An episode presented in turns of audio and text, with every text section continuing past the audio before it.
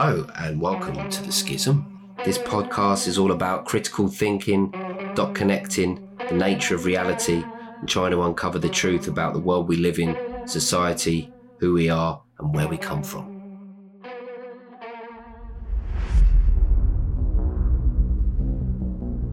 Hello, and welcome to another episode of The Schism. Today I'm joined by my co host Adam Hey, and D Fran back in the building. the decoder. Oh, hello, boys. How you doing? In this episode, we're going to be talking about predictive programming in pop culture and Hollywood movies and the deeper esoteric meanings encoded in these films, as well as their predictions about our future and the direction that humanity is being taken down. Which isn't a good one. No, it No, doesn't look right. Definitely not. Um, it's sometimes called, what did you hear it? Uh, Predictive programming, but I've heard it called like preemptive programming. Yeah, I You- think I, I you- called it something else, but I don't know if You it's said right. pre- Pre precognitive programming, Yeah, right. but I don't know if that's. I think yeah, now it's think just the widely known as predictive programming, but I, I have heard it called like a few different things. Yeah, me too. And before we get into examples, I kind of just want to break down what predictive programming is because some people listening might not know. No, when I run it by Chloe, Might she had be- no idea. Yeah. Yeah, it's not like a widely talked about thing down the pub. No. no. Your your subconscious knows all about it. Yes. yeah, it's very familiar. Most people's conscious brains like predicting what? What is that like the predictive text on your phone? Is it like guessing the the, the programs you're watching or something? Yeah. I've got to get this app. No, it's actually the theory that the government or like the powers that be are using fictional movies and books as a mass mind control tool to make the population more accepting of future planned events or just the direction that the future or humanity is going down in in general. the, the sense that the sense almost you could be shown something in advance that will slowly Sink in. sink in, Yeah. get Yeah. used to the idea Yeah. when it does happen, you Yeah. won't be as scared or alienated from this event happening. Exactly. Yeah. Yeah, and especially when you're talking about themes, it's like the more and more you're seeing these things, and the more it's getting kind of drummed into you and drummed into your subconscious, then you're going to be so familiarized with these things that you're just going to think, oh, it's a natural progression. Yeah. You know, this is just inevitable, almost like it's a self fulfilling prophecy. Like, this is the direction that we're going to go down. And as you're seeing things in Hollywood movies, and then down the line they're, they're slowly sort of coming true in reality you're so kind of used to it that you just think that it's normal Yeah. or that it's inevitable Yeah, because you can't go straight to the end result because that's too drastic. So you need to sort of warm people up yeah way in advance. yeah so you're you're basically planting seeds and then over time society changes in the way that you're saying but like you said it's it's a gradual thing and David Icke calls it the totalitarian tiptoe Yeah. which, Yeah, which yeah. is so perfect because it Yeah. is in tiny little Tiny little steps. steps that you don't realise is happening. And then now and again, there'd be like major world events. Could be a war, could be a pandemic, or could be, uh, you know, a terrorist attack, or yeah, aliens, you know, Yeah. whatever. Like, a, you know, an event or a false flag event that transforms society in a big way, and then it's sort of like tiptoe, tiptoe, tiptoe, giant leap. Tiptoe, tiptoe, Yeah. tiptoe. It, it kind of feels like these major events give society a big leap, which it needs now and again. But then you can follow on the gradual tiptoe for a while longer. But they get impatient, I feel like. Yeah. Yeah. They want a big, big old leapfrog now and again. Yeah, so predictive programming was first popularized by Alan Watt, and he defines pre programming as a subtle form of psychological conditioning provided by the media to acquaint the public with planned societal changes to be implemented by our leaders. So basically, just getting us used to, getting us familiarized with stuff that we think are natural progressions, and in turn, lessening public resistance and Mhm. commotion, Yeah. and you know, introducing concepts that seem like far fetched, but if you introduce them enough times, then they seem more likely and more acceptable. Well, through- over. Oh. Hello. Are you kidding me? What? What is that? I'm uh, bidding on something on eBay. Sound like a fucking raid on the bunker. And that's the Why? Why is your phone on? Uh, I don't know, but I got a bargain. Oh, Right. Um, I mean, okay, can't get much more. Sorry, sorry, it's off now. Unprofessional It's than off this. now. It's completely off. What are you sorry. bidding on? A tabletop. A tabletop. I got it for one pound twenty. Oh, apologies to Solid everyone. wood. Oh, my One word. pound twenty, and you thought it was that important to leave it on during the podcast. They're, they're usually about 150 quid. I just got it for one pound twenty, It's a tabletop. but I need it. What kind of tabletop? What, what kind of tabletop? Oh, oh Have you got, go on, show, show us the Oh, picture. it's, it's like it's only a, w- a round bit of wood to go on top of the table. Okay, I've, I've got like a really nice piece of cast iron right. garden furniture, but the, the top is all warped, and Okay. these are about 150 quid. I just So they just one want someone to take it away, and I basically. got it for one pound twenty. You know, another man's junk. Yeah, yeah, riches, sand it isn't down, you know, give it a bit of some, varnish. oh, some, you some know, real wisdom there. yeah, sand it down, So give they it a wanna bit of get varnish. another yeah, man's- man's, junk is another man's, Man's riches. Yeah. Man's treasure. Yeah, yeah, yeah. Why are you talking about another man's junk? Yeah. That sounds a little bit, It's a good one. you know, if you're talking about another man's junk, you kind of lost me already Yeah. a little bit. And it, it's your treasure, is it? Is that Another saying? man's junk is It's your treasure. It'll be my treasure when I found it. That's the gayest Chinese proverb I've ever heard. right, okay. so, swiftly moving back. Alan Sorry. Watt. Alan Watt is a legend, by the way. I mean, are you familiar with this guy? I, okay, so I mean, I, His I've voice heard is his- like silk. I've heard, I've heard his voice. I've heard him speak a few times. I've never read anything by him, No, but I've neither. always heard other people credit him and talk about him. Uh, and he's one of those ones that I've like heard so many times that I've actually written his name down in my notes in my Yeah. phone. Like, you need to Yeah. check out this guy. Yeah, he's a bit of a like. He's like someone like Terence McKenna. Who's just like Yeah. a, a you know a writer, but then also like he's a lecturer. He's uh, he's Bit someone philosopher as well. Yeah, philosopher. Yeah. He's interested in the nature of reality, um, psychedelics, and yeah, he was also the first guy that kind of really defined pre-programming. Yeah. He could see through the bullshit. Yeah.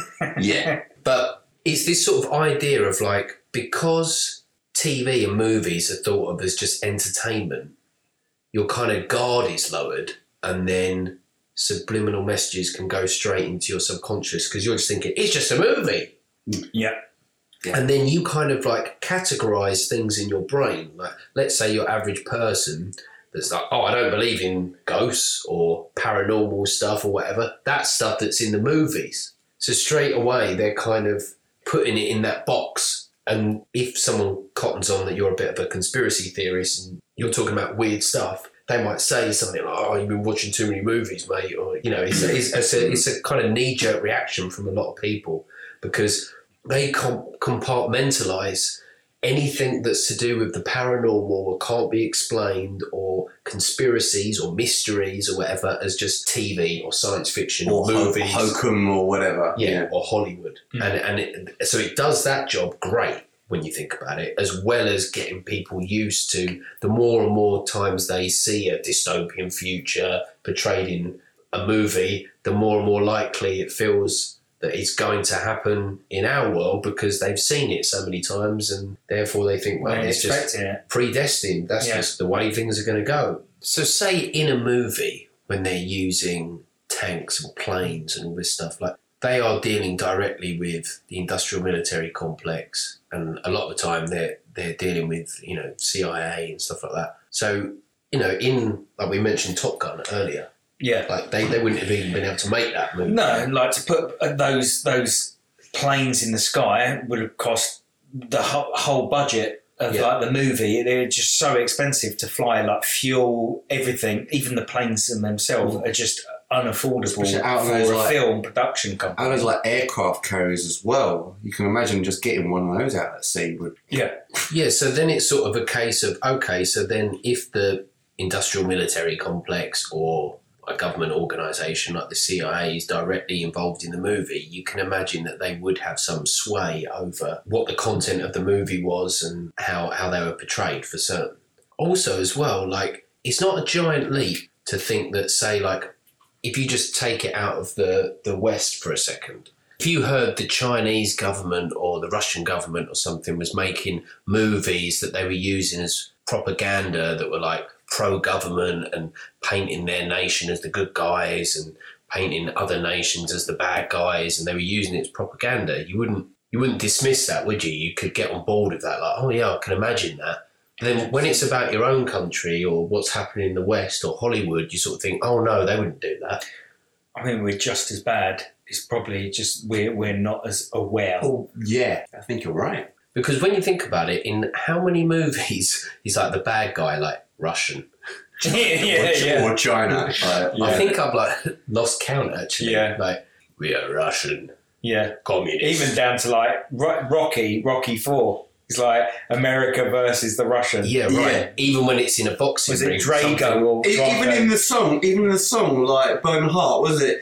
A man against man, east against west, wasn't it? Even says it in the song. Yeah, right.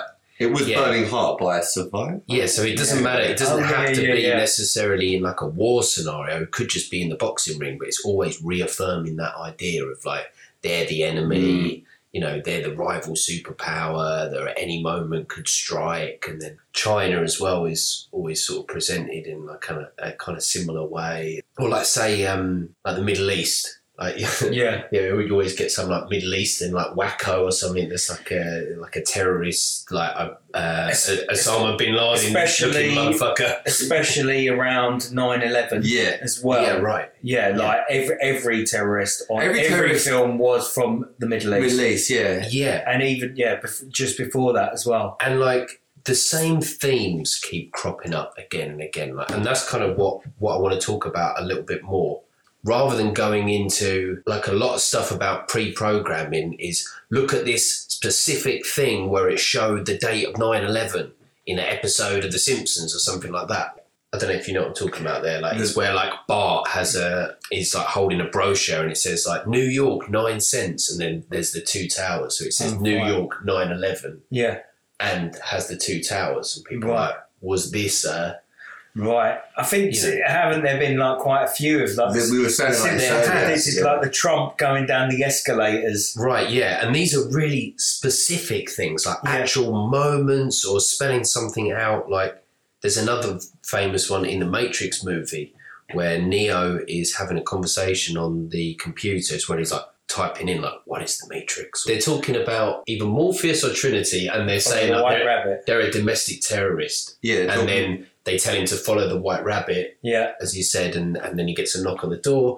and it's the and it's the people like come to the club or whatever. yeah. It's the girl who used to be in Neighbours and she got a tattoo with the White Rabbit. Come to the club. Yeah. she's like some like sexy Eastern European chick, Russian probably. I know. Come on, yeah, that's she's she's like, Australian. it'll be she was from Neighbours. Yeah, but she's not Australian in the Matrix. Oh is no, no, not in the Matrix. She's like, Matrix. No, come no, no. to the club, follow the white rabbit. and then Neo reaches for his passport, and then when he opens the passport, and you Yeah, can only really reads see it. this if you did like, like Stop. it. So and, and pause and magnification as well. It would even when he reveals his passport, it says on it his expiry date of his passport is 9-11 2001 hmm. That's that's. So these these are like the things, like we're saying, they're more niche and very purposely almost. You know how films can be quite suggestive over a long period, but these things we were talking about earlier are very specific. That like they've been. well, like Easter eggs. you know how like you're saying like. It's yeah so, kind of It's like some of them could be so coincidental. Easter egg thousand thousands of people are going to die not quite as fun as an Easter egg Easter egg but it, it's got nails in it it's like one of them bobbing apples that you go for but it's got a razor blade You know, Easter some, egg with a some razor could be mad coincidences. Some Yeah. could be, but some of them almost were too good to be true. You know. yeah. yeah yeah and that's how, and, and i kind of see it s- as being split between the two like there's the there's the pre-programming that is the this these really specific like look bart's holding the thing and it says 9-11 and there's two twin towers like they're telling us and that kind of stuff i'm like it could be a coincidence. I mean the chances of it being a coincidence are More- pretty slim to be fair but at the same time you kind of think they write so many episodes and there's so many gags in each episode Episodes. that they're bound, yeah, they're to, bound to cross over. thing Yeah. on on something down the line. And plus, there's something like The Simpsons is very much like a social commentary. It's very on general as well. Yeah. You know, the stuff they cover is huge. and- and- So they're, they're they're sort of thinking who would be the most outrageous president? You know, exactly. You know, someone yeah, like Trump. exactly. Yeah, yeah, yeah. Because it, 'cause it was so far from the truth at that stage. exactly. But then Yeah. also, Yeah. like, there's interviews of Trump that you can go back and watch in like the 70s or the 80s or whatever, where he's on talk shows and they're like, "How would you feel about uh, running for president?" And he's like, "Well, you know, wouldn't rule it out," kind of thing. Like, th- Yeah. them seeds were being planted long ago. So Yeah. the writers of The Simpsons, creative people that are very much tuned into what's going on, like. They're, Mm. they're probably picking up on stuff like that and going, oh, wouldn't it be funny, if we put that in The Simpsons? That's so crazy, it could happen, you know. Yeah, I mean, like if, if we saw a And cartoon and had Alan Sugar as pre- as prime minister, we'd Yeah, think that right. was well funny. Like, Yeah. so it's exactly the same. thing. Yeah, and you'd think, oh yeah, he's like the ultimate capitalist, so I guess that would make sense, wouldn't it, down Yeah. the line if like someone who's like Mr. Big Shot businessman would become president because that's just the sort of thing that we would do. We would elect that kind of person Yeah. because that's the way that society is heading in. Like in Back to the Future when Biff becomes president, I mean, he basically is Trump. yeah. yeah. like, really. I mean, there's even a brilliant meme of like Trump with all these guys, like administration, and, and it's next to a picture of Biff and all his Yeah, goons yeah. from Back to the Really, Future, really? and it looks like almost No, identical. really. yeah. That's, that's great. Amazing. But yeah, these more specific things I think are really easy for, say, like critics or, or cynics to go, yeah, but come on, that's just a coincidence. And half of them, or, or more, mo- most of them even, I kind of look at and go, well, you know, that could be just a coincidence. And But the, but the themes you can't deny because the same dystopian themes are coming up so regularly that you can't just go, nah, there's, you, you know, there's nothing there. But, but you're getting hit with both because there are so many examples of these weird prophetic things that have been in films that have predicted future events. I mean, the 9 11 thing is in a lot of films. Like, Yeah. Even if you look at the first Die Hard poster, it's like one tower that looks like it's split into two because of the gap in the middle, and then they're both on fire, and there's like a helicopter or whatever. But it's so, when you look at it now, it's so reminiscent of the Twin Towers. You sort of Was it- think, whoa. Wasn't there like a rap group?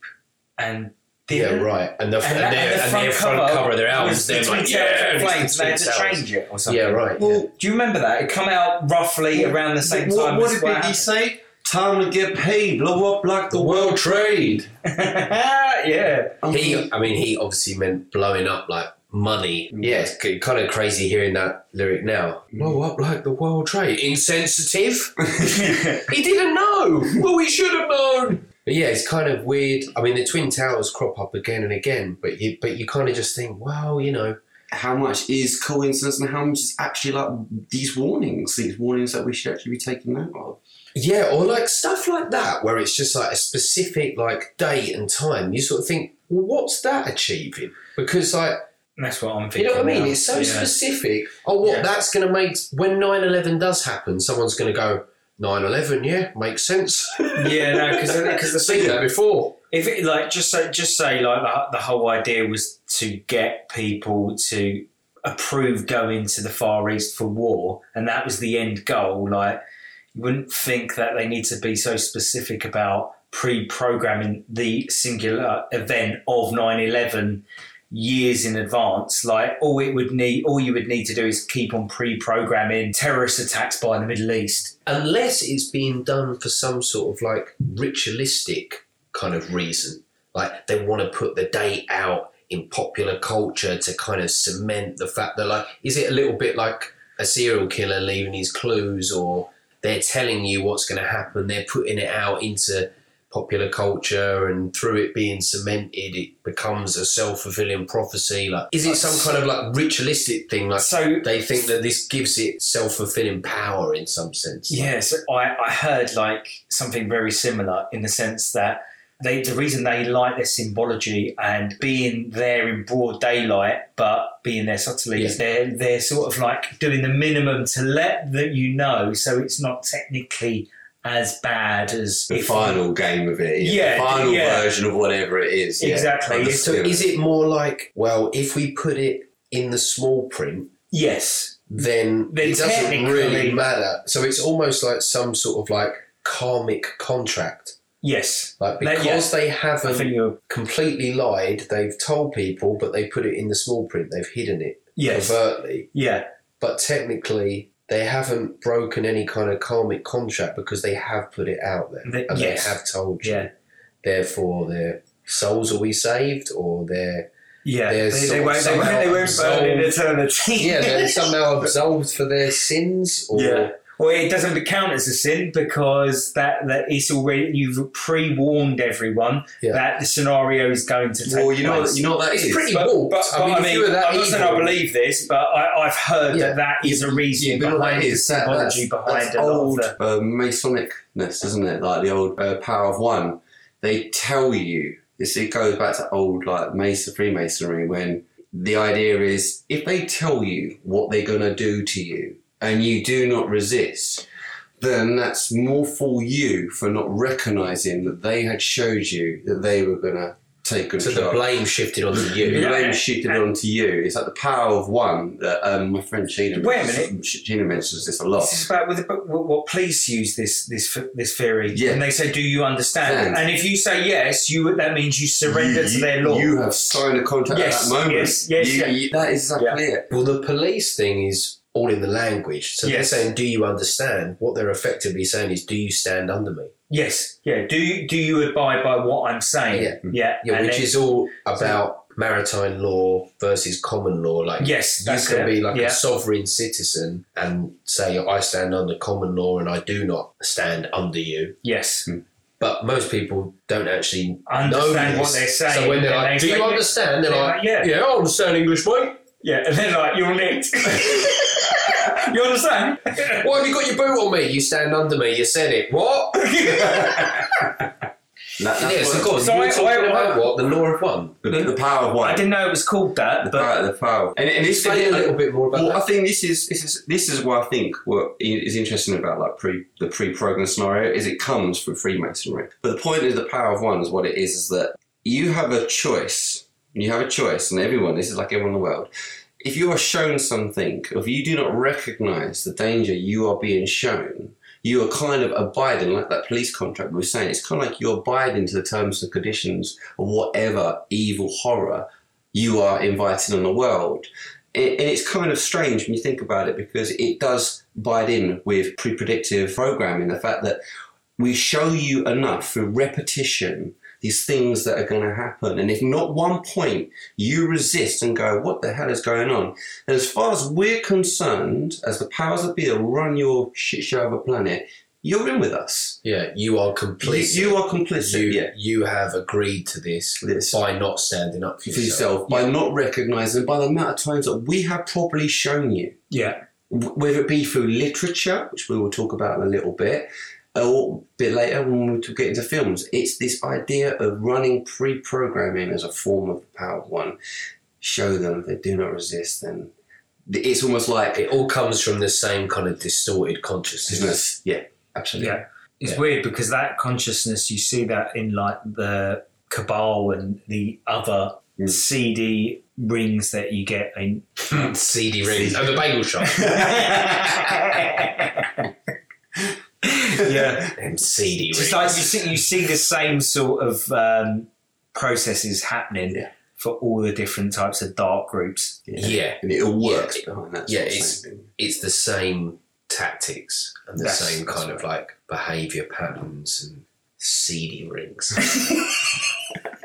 right, so the first, um, going on to the first example that I could find of something that people were calling pre programming is a book called Futility. yeah. Is that the right No, title? I'm, yeah I'm aware of this, book. and it's from a long time ago. It's from 1898, but it, it shared the story of a fictional ship named Titan that was deemed unsinkable and then ended up crashing into an iceberg.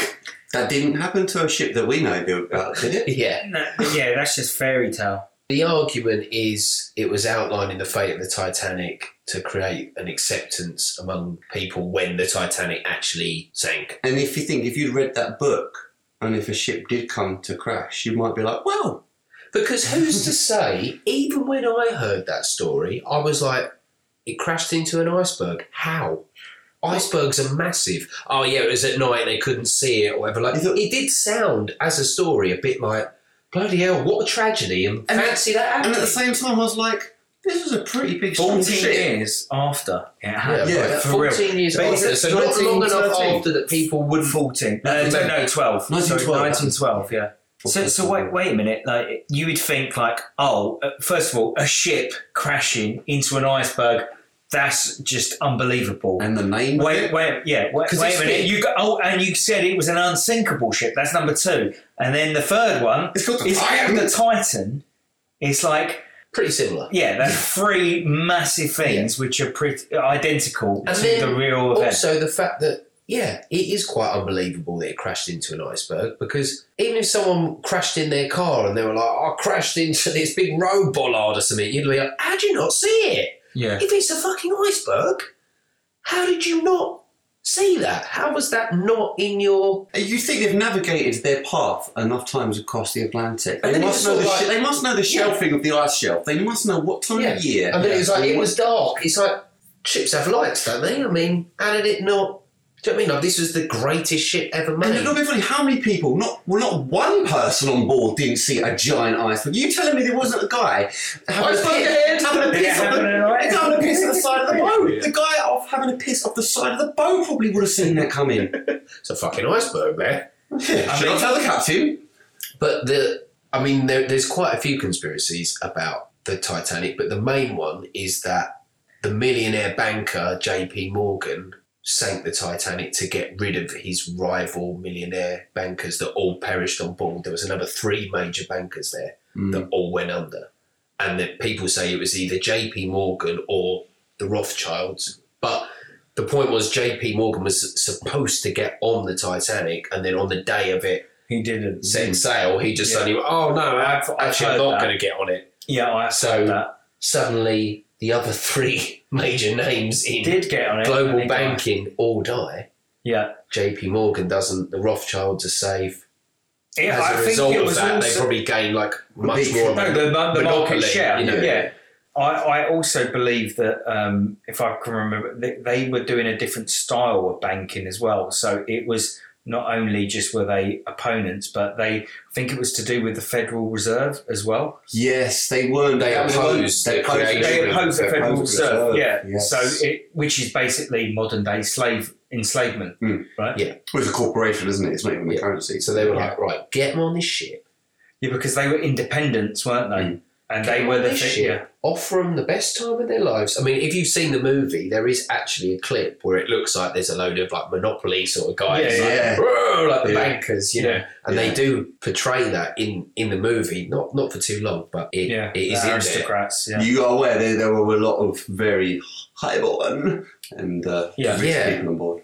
So that's a weird one because okay, so let's say for example that was something that was put out in this book, but it was put out before they knew that these people were opposing the Federal Reserve, right? So it was I- quite a I, I while. I don't know. I, um, so what you're saying about it, like, so I actually believe in this whole theory of pre-programming. Yeah. I do believe. However, with this particular, and I have heard the whole idea of the J.P. Morgan intentionally sinking the Titanic. I've heard of that, But you Not- think not it's sure. But I don't think that this particular story is a pre-programming. The only reason is because it feels so early to me that I don't know whether or not they knew the power of because it would have been newspapers at the time, Okay. right? The powers of newspapers influence. What like, about yeah. what about this as an idea? Mhm. What about they set up? They're so bloody devious. They set Yeah. up right. Yeah. So we're going to set this story, and then at a point where something arises in the future where we need to offer a few people, Right, this is yeah. how we do it. Yeah, but why? Why warn people? Just sink it.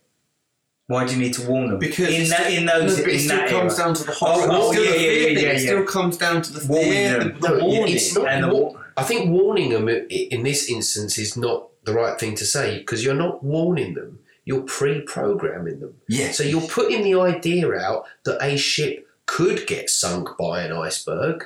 It's Yeah. a probable thing. It could happen. It was in a book I read once. Yeah. Sure, I've heard that before. Yeah, yeah, that makes sense. Rather than going, hang on a minute, Yeah. how did it get? You, you Yeah, don't ask questions. Yeah, but you've got to Right. remember, people in those eras weren't, weren't as like, you know. Well, they didn't have the They, internet. yeah, they, had- yeah, they didn't have nothing. All they had was the front cover of the newspaper. Like, I mean, telephones.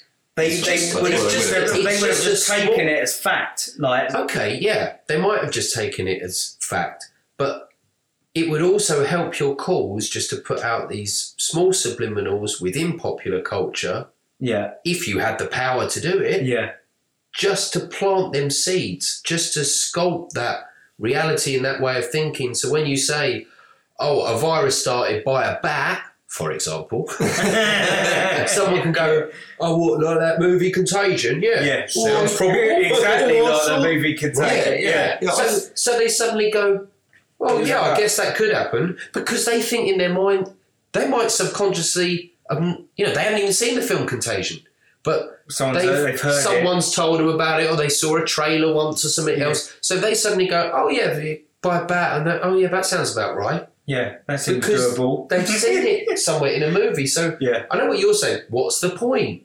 Actually, a big point because it, it could just switch so many people that would suddenly go, hang on a minute, and question it to just go, I won't question it It's at like all a- because that's familiar yeah. to me. I totally get that, and I agree with you hundred percent. But yeah, I do you just think think, I think it's too early for that. I think people are more now like don't trust the government now and would question things. I think back in 1912, people would have just been read the paper and been like, That's why I think. Yes, that's why I think for it real. is. They could get away with it because I think because there They was could less flow of but I, think, I think after that point, yeah, but I just think back then that may have been a bit early. And I think that this, me personally, I think this particular coincidence, this is a coincidence.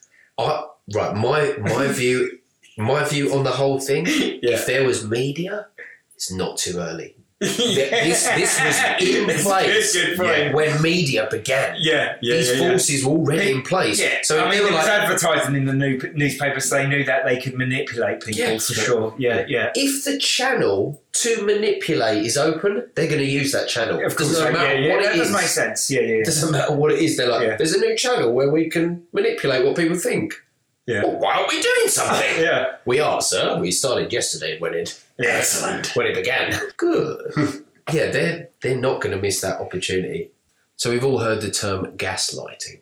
Yeah. Gaslighting. Yeah. But did you know that that actually come from a movie? Well, uh, originally a screenplay, but then it went on to be a movie in 1944. It's a movie called Gaslight. No. And it's like a psychological thriller where a young woman uh, gets abused by her husband. Uh, like he slowly manipulates her into believing that she's going crazy, basically. Yeah, the psychological term gaslighting, which describes that sort of that form of psychological abuse where the victim's gradually man- manipulating into doubting their own sanity comes from that movie. It's kind of strange how like even our language comes from so many movies, and we're going to go on to like not 1984 and Brave New World in a in a bit like the books. Like you, you think of like the language that's that's used from ni- 1984, like Big Brother and this kind of Mm. stuff. But even like gaslighting is from a movie where they first showed this kind of manipulation, and and that kind of manipulation of gaslighting, like that's not a million miles away from pre-programming. It's it's a it's a very similar nudging of messing with someone's psyche, isn't it? yeah Yeah. In, in a, a way where they don't realise it's happening. yeah and also in a way where you have control over it. yeah, a subconscious type of manipulation, and it is psychological abuse. Really, it all falls under that kind of category because you're being manipulated without even knowing it, and it's being done in a kind of covert way to to harm you, or you know, it's it's not with your best interests at heart, is it? But from from very early on, we've we, we've been shown this through movies. And I like sometimes wonder like are the screenwriters and the people that are writing this trying to warn us? Are they trying to kind of sow these messages into art because that's the only way that they can express these kind of messages and get away with it because they couldn't really stand up on a soapbox and say our government are lying to us and this is the future they have planned so they kind of have to weave it into art in our society it's Like one of the only yeah, ways that yeah. you can really express yourself like say a stand-up comedian for example they can go on stage like someone like bill hicks or george carlin and they can say things about the government and how the world's run and all kinds of stuff and get away with it because they dress it up in comedy. Not even anymore these days, really. A lot of like comedians are being cancelled for joking and saying stuff. really quite minor things in Yeah, comparison. yeah, yeah, I know. Uh, Compa- yeah, Back in the day, like Yeah. that is how you would get the message out there. You would you would do it through comedy, or you would do it through, through music. art, or yeah. music, or movies, or books.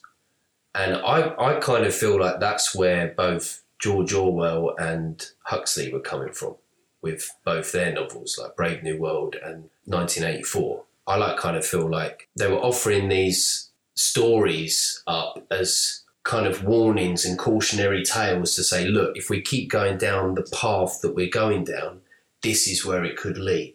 Like, I don't think their reasons were like sinister, for example. Like, I don't think that they released these books as a way of pre programming society. I think they were trying to warn society. Yeah, it, it, it was an interesting development between them two because they actually wrote probably like we said the first two earliest versions of like a Classic dystopian future. future. futures that could be depictions that could also offer in the first art form of pre-programming. Huxley kind of wrote this book very early. I mean, this was pre-Nazi. This was nationalist socialist Germany. When 1932. You know, it, to, for him already to have established before even the Nazis took rule in Europe what the future could lay. and he was a tutor at Eton.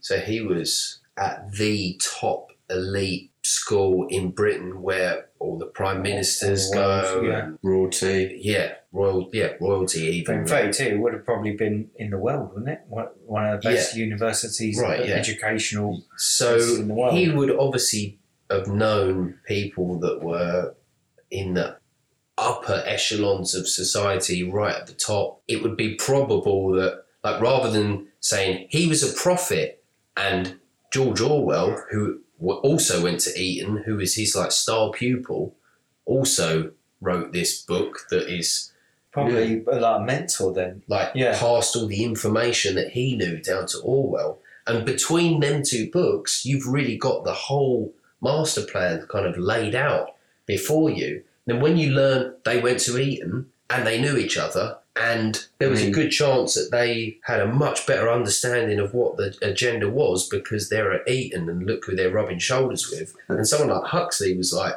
very well renowned. Like people would want to include him and be around him because you know he was like a well renowned. Like yeah, educational um, celebrity. Yeah. So it was very probable that he was given some like heavy insider information and he had a very good idea of what the plan for Even if he the was, future was even if he wasn't given it, even if he wasn't even given it, dude, I think Huxley He's a clever guy. It I'm was sure he really- can piece it together. been around enough, hear enough whispers, Yeah. enough stories to be Yeah, like, he's yeah. taking control of that banking family, is he? Who's he marrying his daughter off to? What alliances? And he would Yeah. just paint the picture. Yeah, I've heard Yes. a lot of people talking about this, and I've also heard a lot, a lot of people saying that they're trying to destroy this and change this and da da da. He could so easily put all the pieces together, especially being as smart as he was.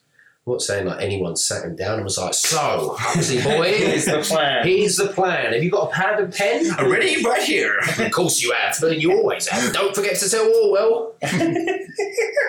yeah, his name's not Orwell yet, but you know what I'm talking about. Yeah. The star pupil. I mean, so what did what what were some of the things that he outlined? Huxley, Huxley. Or, right, Huxley. So Brave New World is basically Because I've not read it, so Okay, I've heard so- of it. I've, I've heard you mention it before. it's but- like a dystopian novel. Or you could where- argue you a dystopian future, but utopian novel in some sense. Yeah, because the citizens are like engineered and they live in this world where it's like everyone's happy, but it's a trade up. You're happy, but you're not free. Right. And like everyone's addicted to this drug called Soma. And it and it mirrors like very closely like what's going on, on in the US at the moment with like meds and prescription Mm, drugs. You know, everyone's kind of Yeah. like dulled and you know, you can see how he was talking about the similarities there because in the book, um, when well thing is at the party and he starts to feel down, the guy just comes up, It's like, "Here, take some soma."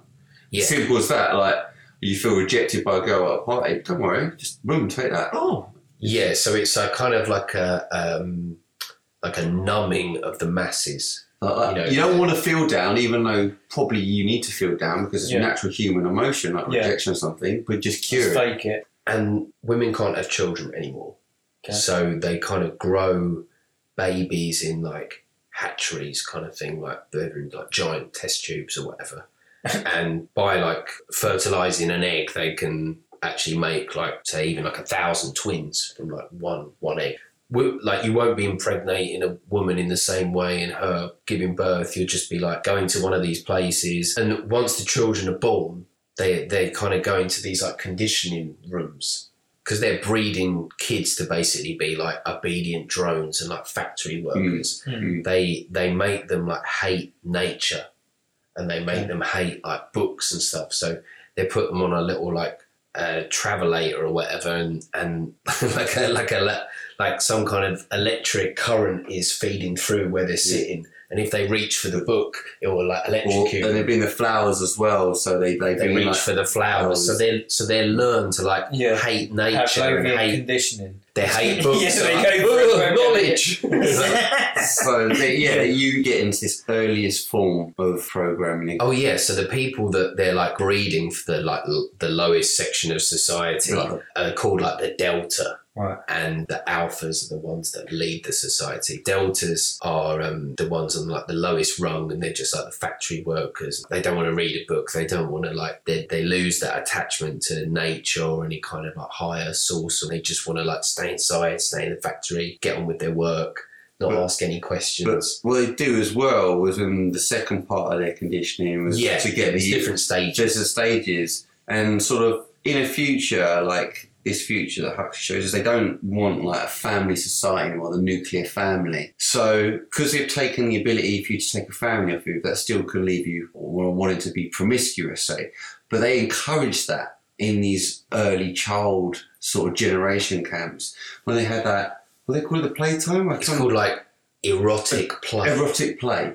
So when the kids Right. get to like toddler age or whatever, they're encouraged to like fiddle around with each other and like basically have like a kid orgy, and they do it as a way. Jesus. Yeah, Yeah. and And it's increased their base, their, their desires to be just down to promiscuity. The idea of having a family and everything. Oh no, but as many sexual partners I can touch and fondle and tickle. Oh yeah, to break down. The, yeah, yeah, yeah. Yeah, that's great. Oh, Yeah, more yeah, like endorphins released in me. All my- you know what I mean. Yeah. It's like at the at the cost. You know, I mean, the Yeah. trade up. Oh, Ra- you get rather than be part of the pack. pack. Yeah, yeah. You. It's like like you said, the trade off in the book like is a common theme about the happiness versus the freedom. And it's sort of like, oh, you get to like sleep with your people, but you don't get to have a family. But it gets to the point with the future they've introduced, or Huxley's introduced, is the fact they don't actually want a family. family. Yeah, That that it's and been then you don't. in care. fact, they find the idea quite disgusting. Mm, the yeah. idea of like, oh, what you have a family and the woman gives birth to the child, and you just stay with that one person forever with the kids. Ugh, how can people do that? Yeah. They're like having orgies, and they're just giving into their base desires. So they're happy in inverted commas, but they but are they really free? Because they're not free because they're they're shackled to their desires, to their, their base like carnal instincts. Yeah. almost. like in the same way that say like a drug addict might think like yeah man i'm living free like but actually they're they're not living free they're a mm, slave to the drug Yeah, Like, yeah. or even the drug dealer, you know, the people that's keeping them like sort of tapped in. It was it was interesting because it's still kind of por- portrayed as a utopian future because he does make out that people in the society now are kind of just happy. You know, if you think of They think they're happy. they think they're happy, and you're just reduced to It's sort of like a Stockholm syndrome. yeah, that's that's kind of what I was getting at. Yeah, or like an invisible prison where you can't see the bars. Yeah, and- yeah, yeah, and yeah, You don't realise that He's you're like, in a prison, if- but if- actually you're not free. Have you seen that drawing? It's like it looks like one of those, uh, like a newspaper drawing, and it's someone being let out of a prison. It's like you're free, but then Bigger what he's prison. been, yeah, yeah, he's been, he's been let out into a bigger prison Prison. area. Yeah, So, I've seen it. yeah. I mean, that is kind of what our society's like because I do think that sometimes, like sometimes, just being a member of society, it does feel like you're in a giant prison. Obviously, you if you went to prison, then it's like that's a much more extreme version of what we're living in, but it's still a version. Like hmm. people that are like getting up, working a nine to five, like you know, Yeah. it's, it's like a prison of Oh, a sort. for sure. You know? Yeah, Yeah, like- because what he what he actually kind of did was he took away all your sort of well, not say Huxley took away, but the powers that be in the book. They take away like the stuff, the most basic stuff that you probably enjoy, which is freedom of choice, you and your free will. You set your own. They set out all the parameters for you in your life to abide. Yeah. Voting, oh, innit? you know. Well, It's so you're- A or B. And it's Bit like that. yeah. Yeah, like like you're what- free but not able to think for yourself. So Yeah. how free are you if Yeah. if none of your thoughts are even your own? Because everyone's like doped up on this soma as well. So it's a society where they're sort of like either numbed or they're just giving in to their base desires constantly and they're and they're constantly this like low vibrational kind of energy giving into their like carnal instincts and, and, and never really you know, they, they they're not grounded with a family or anything like wholesome. yeah. Yeah, well, it's like the, the main character in the beginning who f- Uh, finds his love interest. Interest at first, he's actually repulsed by her, isn't he? A bit Yeah, because right. because he's meant because he, how He's how- repulsed by his love interest. Yeah, because It's he's so yeah. confused about his feelings because of the, because of his conditioning. Yeah.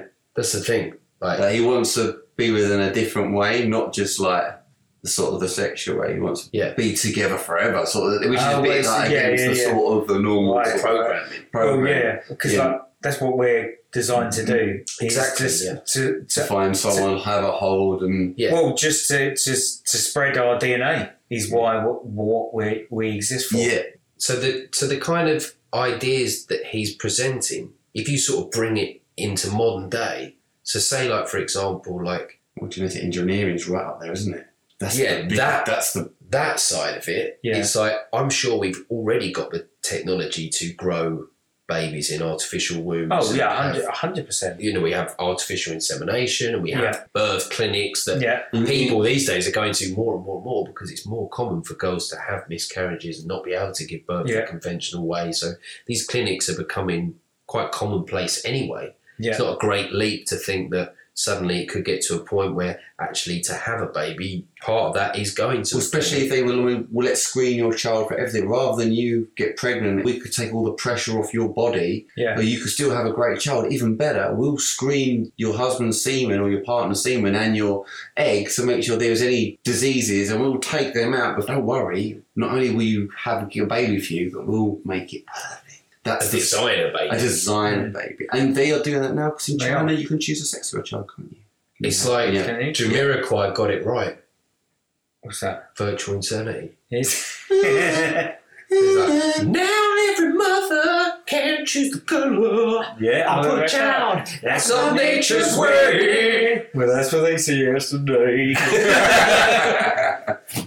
It's- yeah, I mean that's it. There's a lot of truth in that. That is song. a lot Yeah. of truth in that. and It's- it's a pretty good video. it's oh, amazing. Oh, the conveyor belt. John Glazer, yeah, yeah, yeah, awesome. directed it. Yeah. Yeah. But yeah, I mean that, that's kind of like it, that was definitely the one part of Huxley's Brave New World is the genetic side. If you look at we said about the Zans, the Zan community, the Soma, you know, Yeah, like the Soma drugged- thing, like, everyone being drugged especially- on Yeah, now. especially now, really reminds you of like the whole. I mean, it's worse in America than it is over here, but the whole sort of like med ep- epidemic where people. It's not even like the opioid epidemic where everyone's all the, addicted all the to Adderall, heroin. all the Adderall Yeah. they're taking in college. and yeah, stuff, it's you know. like people on like prescription ADHDs drugs. and so, yeah, I know. Like it So they're so taking, like, weird watching like American, yeah, what American Perks. TV and all the kids are on prescription drugs. It's because over here it's illegal to advertise them, isn't Yeah, it? But yeah. over there, it's, It's just not. like I'm guessing our doctors do get paid a bit to to prescribe them, but prescribe but I doubt but they not in the same way in America. will be pharma. Yeah, so they're so they're either doing stuff like Adderall to make them up and more alert, and Yeah, and then they're also doing like Zans and whatever else to make them Valium and, and all the other things. Yeah, and then perks and then whatever you know.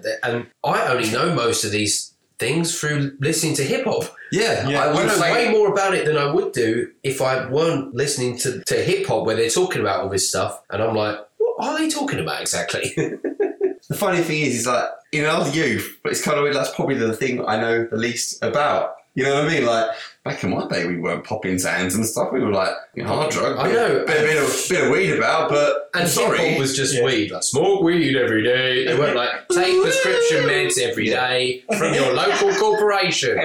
yeah, yeah. You were about buying a bag of weed from your dog dealer. You weren't going down to your doctor to buy a couple of tabs, were you? I mean, yeah. Yeah, fueling a moldy corp worth billions, no, worth trillions. yeah. Like the fact that at least back in those days, By, they the, were. by the evil elites. Yeah, Sponsored by hip hop. Yeah, yeah. The, the evil white men that control everything, and you're now buying prescription drugs off them, put money in their pocket. At least when it was weed, it was like, even remember hip hop lyrics were like smoking the weed that grows natural or whatever. Yeah. Like, it's all about, yeah, it grows natural. It was put here for people on the struggle. It's God's gift. You know, that is such a different kind of message and angle, you know, saying it's nature's medicine and it was put here for us and we're somehow connected to it and connected to nature. Like, that's actually a really cool, Good message, almost. pure and positive message, I think.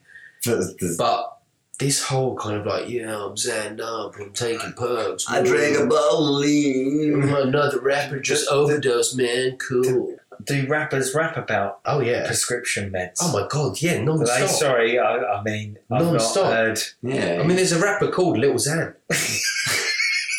He's named after one. I'm not being funny. Sorry, little Xan. Like that is shit. And I like even That remember is him like, no, I'm Annie Zans, man. He sounds like he's on Zan. And it's like, you sound like you're on something, mate. And he's like, yeah, man, just ne- Zans, they're not my brand. That's basically what is, you know, I do that other shit, but He's getting paid by the by the pharmacy, Yeah. farm, uh, big Oh, pharma. yeah, big pharma, man. Yeah. Zan, Zan, We're going to release a rapper to sell more Xanax. He thinks a big big farmer is, is literally a big farmer Yeah. with, with a pitchfork. Yeah, No, but they they are like non-stop rapping about So- these these prescription drugs. That, that, that getting is, kids locked in, programming them.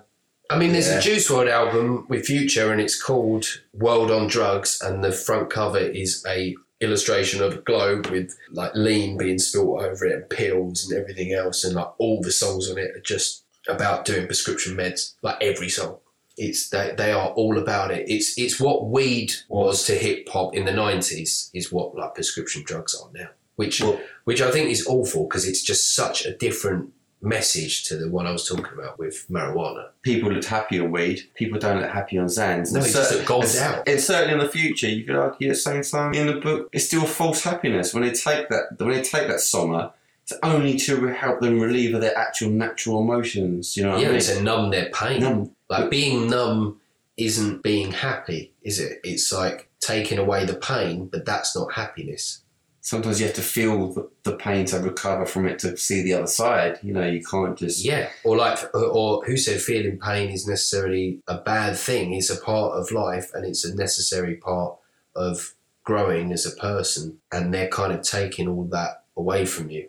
Another thing that can be related back to our society today is like this idea of like you think they're constantly pushing like Tinder or something, where it's like this really sort of throwaway approach. Like if we're talking about death of the family, if you look at things like Tinder Yeah. Mm. that are just encouraging, just like this To have a- a erotic, shag. yeah, like Yeah. erotic play with the mm. kids. Yeah. Like, it's kind of like similar. Erotic play. More like that. Than No, the thing we were telling you about Brave New World. Oh, sorry, sorry. Yeah. Erotic He thought play. it was an invitation. I was like, when? When? my kids. When? Yeah, yeah, definitely. What not. nursery are you taking yours to? yeah.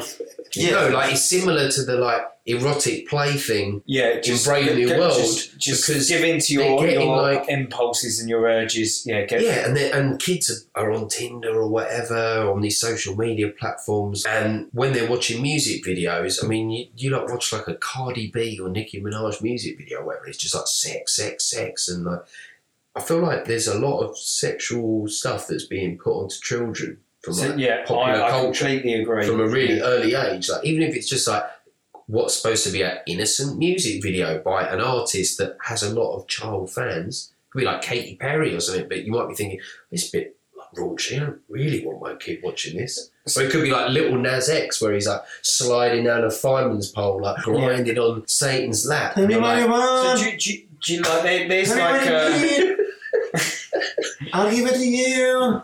oh, on Satan's lap, Lucifer. Yeah, you seen it Oh, wait a gyrating minute. on the video. I've heard about this. The What is video, it? you've not seen the video. Is it who? What is Lil it? Nas X, he's like, uh, He's a gay rapper, right? He's basically- He's yeah, been he's a gay- he's a gay by, rapper. by uh, by like the devil. Sodomized. by, by the devil, isn't it?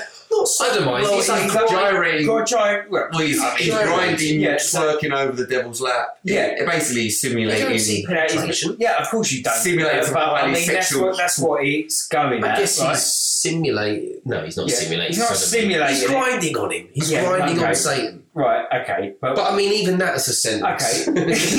But even, Yeah. even at the end, also this other He's channel. just grinding off Satan. Come on, like oh, Jesus. Uh, what do you mean it's aimed at kids? I mean, if kids happen to watch it, Yeah, no, but, then- but, but what you're saying is there's no, age get aroused- there's no age restriction on that, so any kid can watch that. So Exactly. you're it's on MTV But- but, yeah. or on the yeah, you know, exactly. But YouTube there's, there's other videos like this because I was watching. Oh no, YouTube! They got to click a button.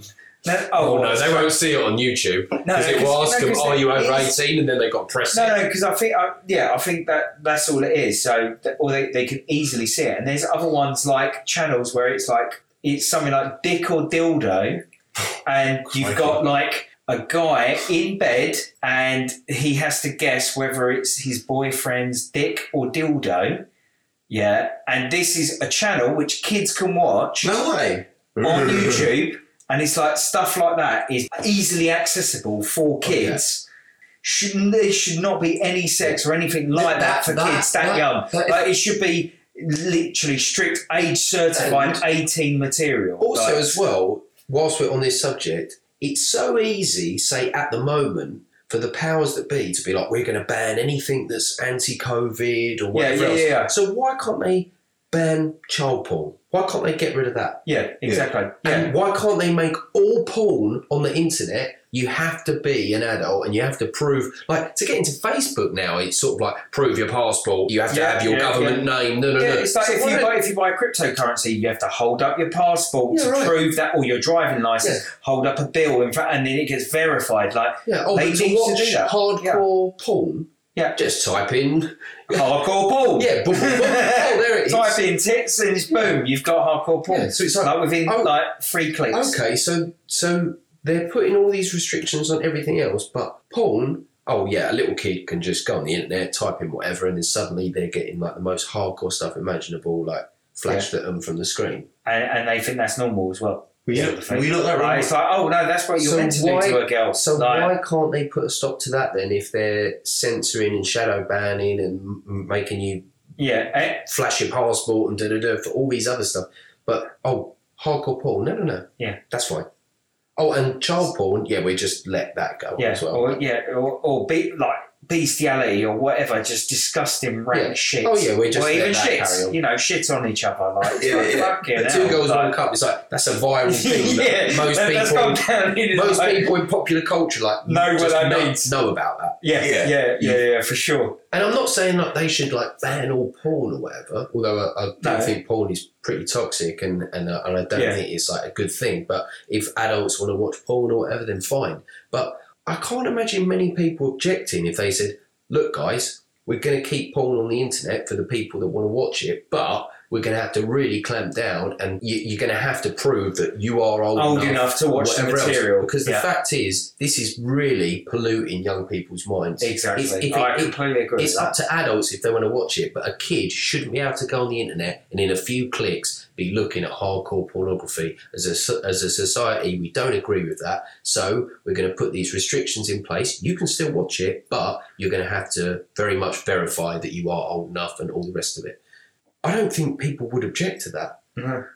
Because they haven't objected to them doing it with Facebook and censoring all this other stuff. Oh, because it's harmful, because you know, saying like, so, oh, someone speaking out about the vaccine is harmful. Oh, what? But hardcore pornography is not harmful. Yeah. Well, we said that last episode. Who deter who de- deters or de- determines what is harm and what is Yeah. not harmful? So it is a real brave new world that we're living in Mm. from that perspective. Because Yeah. you turn on the TV, oh, it's Cardi B and Nicki Minaj. It's just a music video. It looks like porn, making me think about porn. She's twerking and gyrating. I'm pretty sure I'm thinking about porn right now. Yeah. And then like kids are just like "Uh, uh, uh," Yeah. singing along to a song, and like Yeah. the song they're making sounds like a nursery rhyme. It's sing- we're like, singing easy singing lyrics as well. Yeah. Very basic. yeah, and then, shake yeah. it, shake it, and the kids Yeah. are like shake it, shake it. Yeah.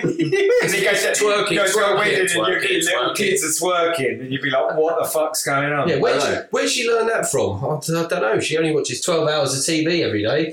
Can't imagine where she picked it up from. Yeah. So you've got that going on, then you've got stuff like Tinder, then you've got like, say, even when you travel around like London, let's say, we're all from here, like when I go on the underground or whatever, the amount of times I'm just like travelling down a, a escalator or something and just looking at the billboards and it'll be, I don't know, like an advert for like Boohoo or something, but like the girl's Yeah, just yeah. like, "Uh, yeah. like, We've all seen like, them. she might, yeah, like, come and fuck me. I haven't seen like, them. oh, I okay. have not like, seen them. yeah, Morning. or, or it could be for some like Calvin Klein lingerie or da da da.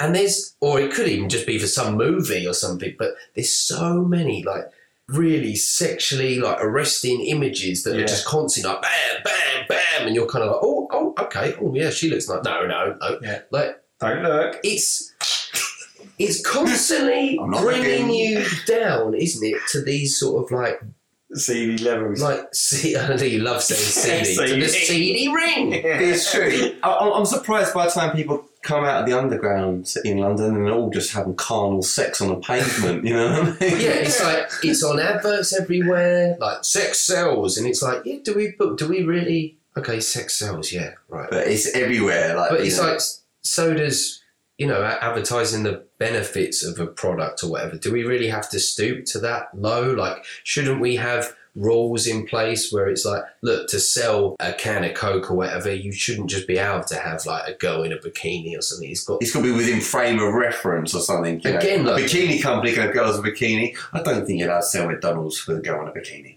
I'm not- Happy Meals with a girl in a bikini. You know. yeah, like I'm not. Have in- your happy meal. I can make you real happy, Yeah. real. I would like one Yeah. of those Happy Meals plates. Yeah. I'd like a bite on that button. like, I'm not for more censorship. The point I'm making is they're so obsessed with censorship and they're so obsessed with people's feelings and stuff like that. But then this other stuff, they just Quite happy. totally overlook and don't mind. Like, oh yeah, your kids are going to get sexualized imagery flashed at them constantly. Like whether they're watching the TV or like out and about, seeing adverts, going on the internet. they're being porn everywhere, even when you're not on a porn site on the internet. So you're just trying to stream something, it'll be like, sexy girls want to fuck you.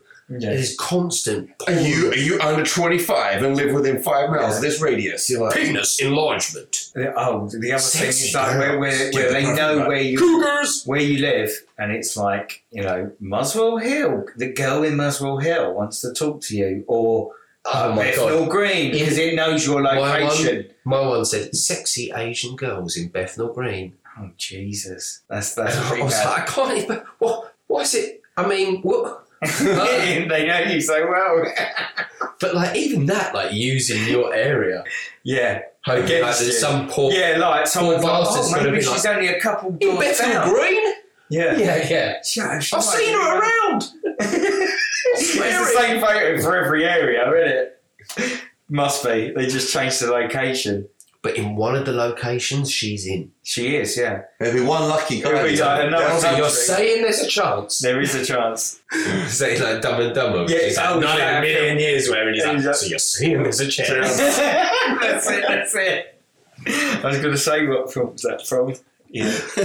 Um, but yeah. like so your so your kids are getting blasted with like sexual imagery all the time from music videos to adverts to you know you go to shop with all the magazines it is everywhere right Yeah. and then you've got things like Tinder and all the rest of it. It, it, it is all sort of leading in that same direction. And then you've got this whole sort of like destruction of the family and stuff, which is constantly going on. Like I feel like it's less and less. Like you seem like a traditionalist, or if you say, well, you know, I like the idea of like the man having a family and the wife looks after the kids and the man Mm. goes to work and da da da. For saying that these days, it's almost like Sexist. how dare you? Yeah. Like so, we're not that far away from a brave new world where people are going, "Oh, family's disgusting. How how dare you even think of it?" So we're not that far away because if you express them sort of what would be seen as traditionalist kind of views, like people would be like, "Well, how how dare you say that?" You know, Well, it's not even how they they're not even those traditional like views aren't even that traditional anymore in terms of how many less people getting married, yeah. People Can't afford people to these days. can't can they? afford to. Maybe less people having children. Less people, more people having children out of wedlock. Yeah. You know, and There's a lot of guys that are now single in their thirties or forties, whatever. That Yeah. they've just decided not not to even bother. I mean, say say in Tokyo, Hey. say in Tokyo, there's a huge single population where most people there aren't deciding to get married, have children. They're getting all their wants and needs met by these escorts, these cuddle bars. I mean, they can go Cuddle ball. yeah, Yeah. I've seen these. like, yeah. so they can like What? go. So so if they want a bit of hanky panky, they can go to like A a, brothel. a, a brothel or whatever. But then say they're like, yeah, but I also Just want want a a cuddle." little, just a bit of a cuddle, you know. They can go What, to like like, a, a, special cuddle? Or just like a cuddle? bar and then like meet with a pretty girl and just be like, mm, and they're like, oh, half an hour's up, and you're like, it was a good cuddle. Oh, you're joking. so you, get, you kidding, still man. get what, half, what, half an hour cuddle? Oh, I don't know. Or- don't or quote, don't like, quote me I- on the time. Can I have like 10 minutes with you, 5 minutes with you? Like, what, do you pay? Like, is it, pick a mix. is it, well, I mean, is it a brothel? I'll have two strawberries and a cola What- bottle. what is it? Like, Or is it like like musical chairs, like you go around like just like cuddling, like and then it's like now change. Yeah. They play- What whatever speed they- dating? I wonder if they Speed play music, they play music, they play music at the same time. So when they break, they have to go around like. You like musical chairs? Because the music stops, everyone just grabs someone.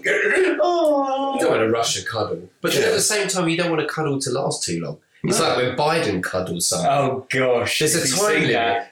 Oh, Biden's that's- not aware of the time limit, but there is a time limit. Yeah. A cuddle's nice, but Yeah. after it lasts beyond a cer- you know five seconds or something, even that's a long time. Five, Yeah. five seconds is. That's a long what I mean. time. Are they A doing couple of random seconds. cuddles, like random girls, or like is it like a brothel where it's I- like you, you, you, or is it singles meet up like oh, do you This like, is like a then dogging like- thing.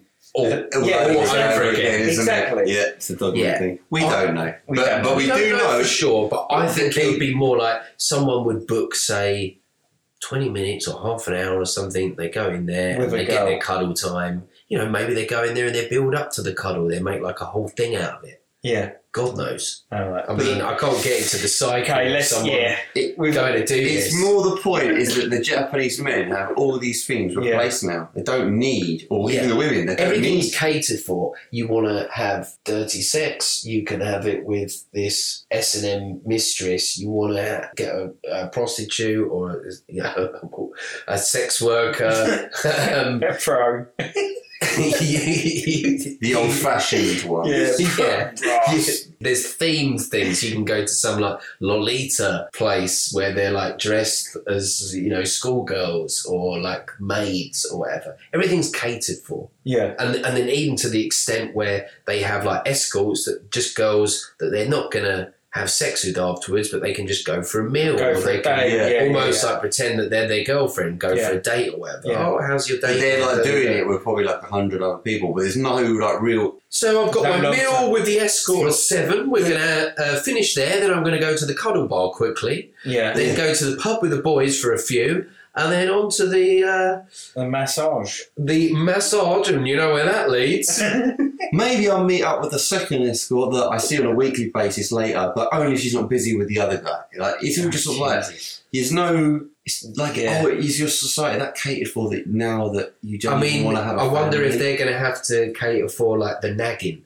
Like, can I just like employ someone to come around for half an hour and just nag at me? Why have you done this? You're useless. Yeah, like, oh, Well, oh, I miss just- this. well, you made I- oh, oh, the, I- I the bet- house me- messy on purpose. They're- they're- they just come in like, a naughty boy. now." Their reply would be, "Why don't you just get yourself a real girlfriend?" This is Yeah, you're like, be mean to me. And they're like, oh, you're playing that computer game again. You're a layabout. Oh, seeing your friends, you're always out with the boys. What about me? And you're like, oh, I miss this. but you're like, really, it's going to make you feel empty, isn't it? Yeah, And you'll It's have no. can have a disconnect. Because it's not the real thing. So then you've got 1984, which you can probably argue has predicted even more stuff. It's come even more embedded into popular culture. Like when, when you look at the phrases like Big Brother, I mean, we use Big Brother all the time. You don't Yeah. even really think of it as coming from 1984 necessarily, or people that haven't read it would definitely not. Not know. They just think, oh, Big Brother, yeah, that yeah, that's talking about like the eye in the sky or the, the CCTV watching you. Yeah, so that's it. Yeah, that, Yeah. that's just a game show. or the the game show Big Brother. That's what some people probably think it refers to.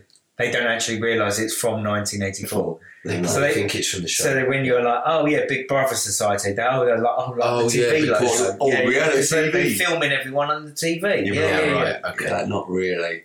And like even like that's like quite quite a good example of the way that culture's gone. Because say like Big Brother, the game show, Yeah. the one in the UK, like the first one was like quite innocent. Like there was a, a Dick Dastardly character, like Nasty Nick. Was he in the original? He was in the Oh, first one, right. who like yeah. didn't play the game by the rules. Uh, yeah. tried Uh, to pass people secret little notes. I mean, Yeah. it was Everyone hated him, didn't they? But Yeah. looking back, he's quite legendary. yeah, and like all the audience at home were like, "Can you believe This guy?" nasty Like, Nick. It was perfect, wasn't it? And Yeah. then, then they Right, all sort like- of confronted him, like Nick, we know you've been lying or whatever, and he, and, and he was like, he, he was like, you've were la- keeping notes. You've been keeping notes, Nick. Then he finally admits What that he's notes lied, say? and then he goes into the diary room. Like, you live by the sword, you die by the sword.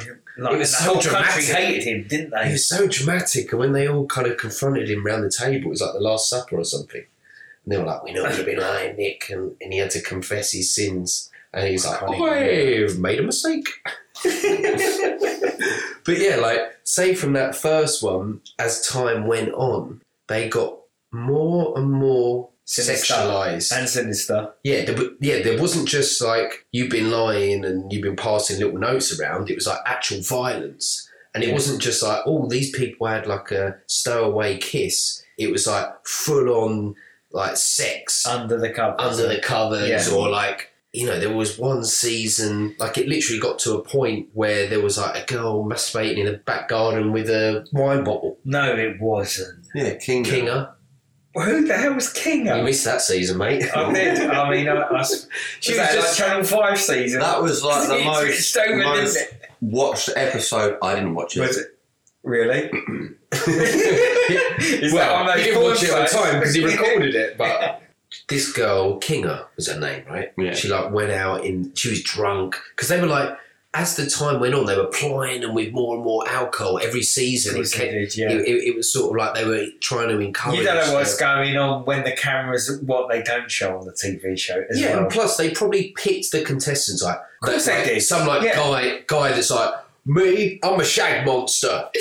I'll shag anything that walks, and they're like, yeah, this guy's perfect. He's gold. And then like some bimbo that I'm looking for a real muscle guy, and they're like, perfect. like, I won't have sex on the first date. Well, Oh, I've only done it five times. maybe. Yeah, look. Depends how many WKDs I am. yeah, yeah, exactly. Yeah, but yeah, like Big Brother is a great example of even how like one show that was on, you know, consecutively over like a decade or more, like just the deterioration of that one show alone, kind of gives you a window into like where our culture's gone. Like Yeah. things have just become more and more obscene. Like going back to hip hop, like back a, a video back in the nineties, yeah, there would be girls like shaking their booties or whatever, but if you compare it to a Cardi B or Nicki Minaj video or something now, it's like th- these videos are more like porn. Like they're they're so much more graphic and in, in your face, and everything is enlarged. Even the butts and the boobs are all like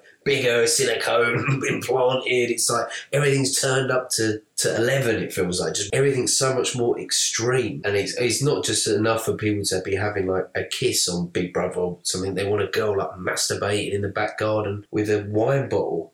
Bloody I mean, he's like, how much lower can you sink yeah, I know. than this? And it and it really does feel like we're, we're at um, rock bottom. Yeah, Where's it go from here?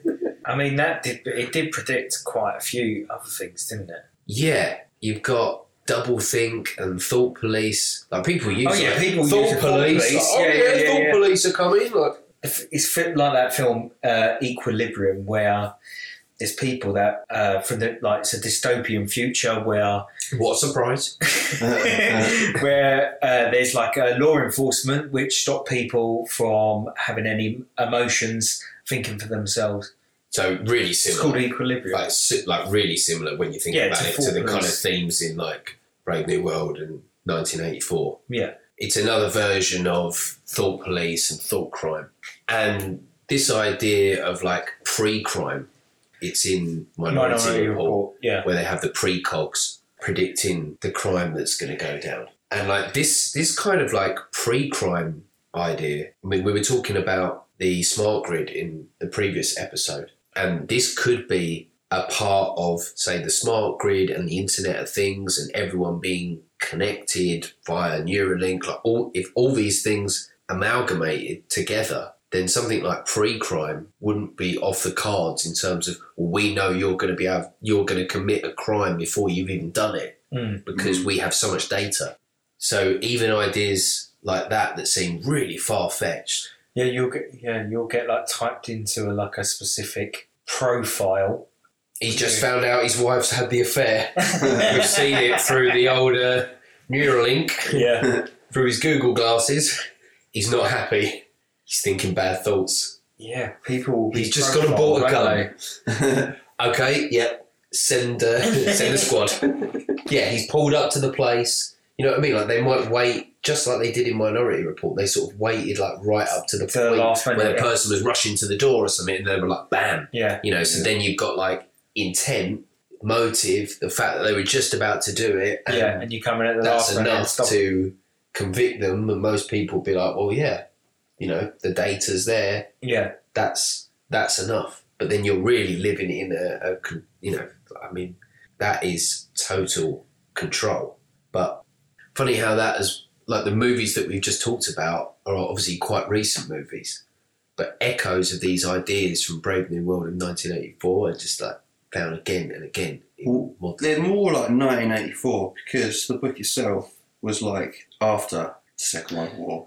So a bit different to Brave New World in the sense that it was like pre-National Socialist Party in, yeah, in, so it in came Germany. out in 1949. Right. So Or- Orwell had already seen. Uh, I mean, obviously he he'd studied under Huxley at Eton, but prior to obviously Huxley not seeing the Second World War and having having lived through it, and it was Orwell's last book as well. So he's. I feel like he'd almost like not only say the best till last in his last book, but he'd already refined. I think some of Huxley's ideas a bit more. I mean, I know the books are different, but he'd almost taken it a step further, hadn't it? with the sort of all the different companies in terms of the four Police, you know, and Yeah, I felt like they'd gone down like slightly different roads. Like Orwell had gone, like, um, Huxley had gone down the road of okay, what if people like lived in this like perfect society where everyone's happy, but actually they're just like completely controlled, and they have had their freedoms taken away from them, but they kind of don't even mind because they come to love their servitude and they're so conditioned that they just like live in this prison, but they're, they're not really aware of it. Mm. And Orwell was kind of going down the path of well, what if it was like a complete totalitarian state where they just like erase history, program people, but with like pain and like an iron Mm. fist? So he was coming at it from more more of like a Soviet sort of like view of like, what if that sort of went to its ultimate end. Well, it was even the ideas in 1984 when he was saying it in London. They had those big towers built that stood above the like the glass pyramids that stood above everything else. So you, even amongst the other buildings, were aware of these towering big glass pyramids that Yeah, well, that were big ministries for certain things. Whether it was the ministry for love or where they tortured people. people, or the Ministry for Peace was where they conducted how to take on wars. You know, Yeah, all, right, it yeah. was all the reverse. but- Yeah, yeah. So everything's inverted. So it's like war is peace, freedom is slavery, ignorance is strength. But the idea of the fact that the main character, Mr. Smith, was was living in and held and bound into this real solitary life because they have all the screens everywhere and there's constant posters on the wall like we mentioned like big brother is watching you like the camera and the diary room well, this was like a real aspect of Orr's vision the fact that there were just TVs down the street like we have advertising boards and there'd be that be good don't talk to strangers do your job Keep your head down. keep your head down and pretty much everything's illegal. You can't have friends, you can't socialise, you can't uh, go dancing, you can't even keep a diary. Well, that's Right. that's quite familiar recently. yeah, right. Yeah, exactly. Like it really is. Sounds like they were in lockdown. that's kind of Winston's fallback in the book, isn't it? Because he does that's the first thing that he breaks the law. That's the first thing he does. He starts writing Right. his thoughts down. that thoughts down which you're not Yeah. allowed to do. He, he, I think he could even like get like executed for it or something. It's like a real harsh punishment, and he's so alone. But for him, just to be doing that is like almost the first idea that I'm not like everyone else.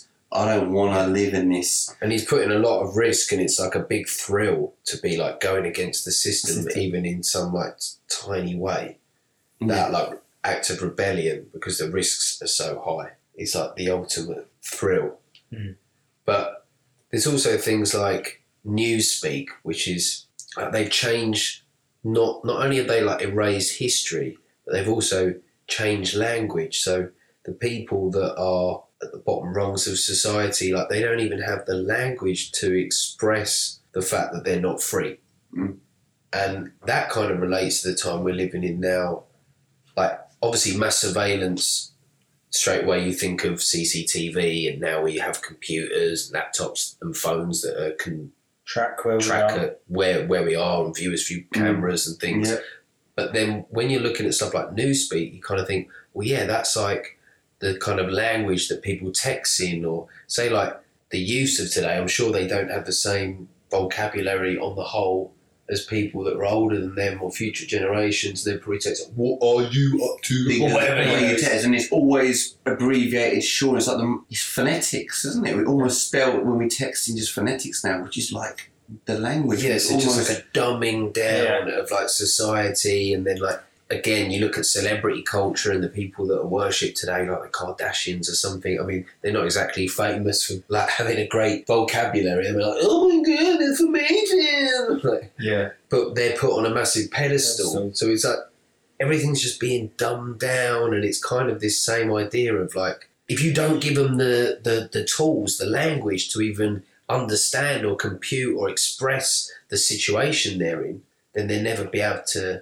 to get out of it. Mm. that that's when sort of Winston actually because because he actually does start displaying the language. I always thought the mad part in the book is because he recognises the guy in the factory who's like the level above him.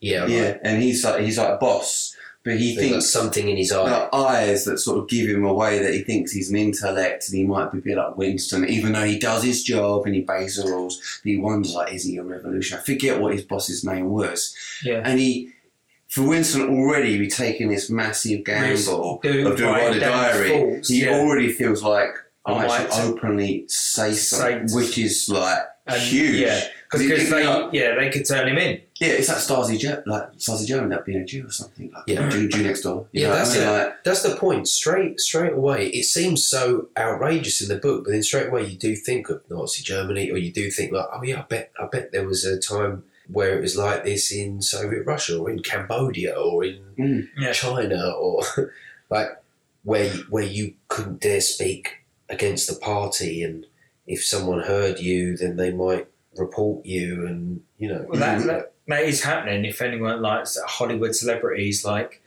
there was someone, it was the guy from Fast and the, the new Fast and the Furious, um, and he um, he basically acknowledged that Taiwan was a country, which goes completely against what the CCP have. They're like that's not a country, and he's had to like do like a massive apology, so, like in Chinese. This guy, American actor, speaking Chinese. To, and saying to the Chinese people, like, uh, I got it completely wrong. I said something I didn't know what I was talking about because if that doesn't happen, like China will be like, no, can't show Fast and the Furious Eight in China, and they'll miss out on like millions and Millions. millions of, of dollars worth of revenue which they wanted to get. Yeah, so- That reminds me of there's like a Rick and Morty episode, and Jerry's like, "You're a wonderful planet," and they're like, "Oh my god, he said that we're a planet." Like, because they haven't been considered a planet because Oh. they're like, they're a certain size. Well, like like, Pluto, it's like it's not. It's not it's really. not a it's planet. So, like, I saw, I saw this, I saw this on a meme actually, but I thought it was a pretty good breakdown. It says Orwell feared those who would ban books. Huxley feared no one would want to read books. Orwell feared the truth would be concealed from us. Huxley feared the truth would be drowned in a sea of irrelevance. In 1984, people were essentially controlled by pain, but in Brave New World, people were controlled through pleasure. Orwell's fear was that fear itself would ruin us, and Huxley's fear was that our own desires would ruin us. Well, aren't they both? Yeah, I was going to say they uh, aren't they both? It's both of them. Both right in a sense, Yeah. yeah, because Yeah, like all the parallels we've just drawn between the books and what our society is like, especially today, and where it's heading, like it, it is a mix of the both yeah, for sure. Or maybe one way I see it is like maybe one is the end of a capitalist society and one is the end of a communist fascist kind of society. Like the Orwell one is just like complete totalitarian takeover, whereas the Huxley one is more like a capitalist utopia or something. utopia, but but it's but like I said, Not a utopia, well, a, a, a, a, a capitalist demolition man. Yeah, a demolition man sort of breakdown of these are all the great things that you could have, but they're going to ultimately come up price. Obviously, there's a lot of stuff there that hasn't come true yet. yeah. Like, hmm. for example, women can Yeah. still have babies, but okay, more and more women are having miscarriages. We know there's shit pumped into the food. We know there's God knows what's going on with the vaccines, and like so much could happen. It's not difficult to imagine a scenario where women couldn't have babies in the future. Yeah. Hmm. And a lot of the more far fetched ideas that are in both books, even though they haven't happened, you kind of think, well, if we carry on going the way that we are, it's even clearer now that, that they probably will happen. Hmm. And it does make you think, what kind of insight did both Huxley and Orwell have? And considering they were from Eton, and we know that Huxley was connected with people that were pretty high up in society, it really does make make you think. These guys were the first people to kind of offer up these warnings.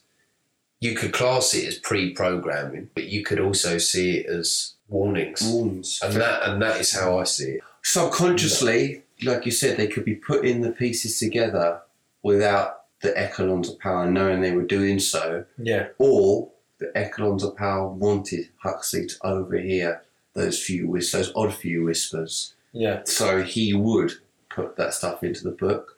So people, like I said, when it comes to surveillance state, like in 1984, where there's CCTV everywhere, well, Yeah. there's CCTV everywhere now. Yeah, like Yeah, they, we're, not, we're not saying anything about it. yeah. I, I they mean, could there's have no way possibly you could have seeded it that. to him to for him, like you said, to go on and.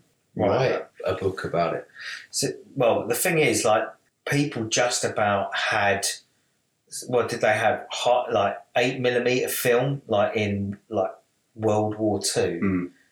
people didn't have TVs in their homes, did they? No, like, not- I mean, that time. you would go to a cinema to watch stuff. So for him to come up with like the idea of like TVs stuff- in yeah. everyone's houses and being filmed constantly, the technology was so new. Like it's, it's crazy that even the people that were in power would have known that that was going to be Mm. something. Well, Mm. they who knows That's- what technology they had back. I know in they, the they're always way more advanced than what Way we've got. ahead, yeah, yeah, definitely. yeah, they're like It's 100 not- years ahead. It's not just a few They've got heart iPhones attack along. guns and shit, haven't they? No, but these, Have you heard about that? Yeah.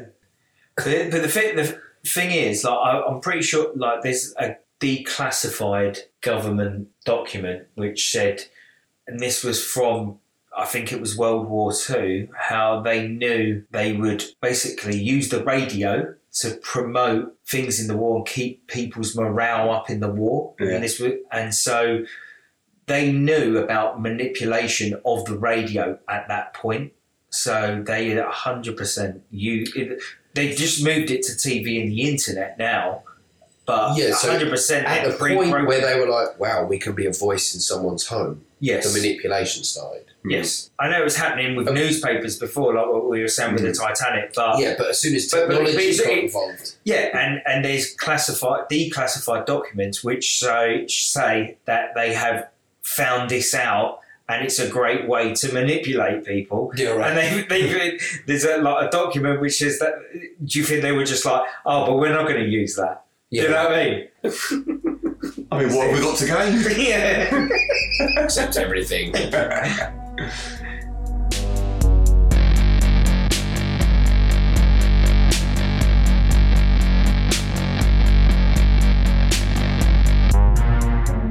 I hope you enjoyed that episode of The Schism. We've got plenty more episodes on the way. In the meantime, follow us on our Instagram at schism.tv and keep watching the skies.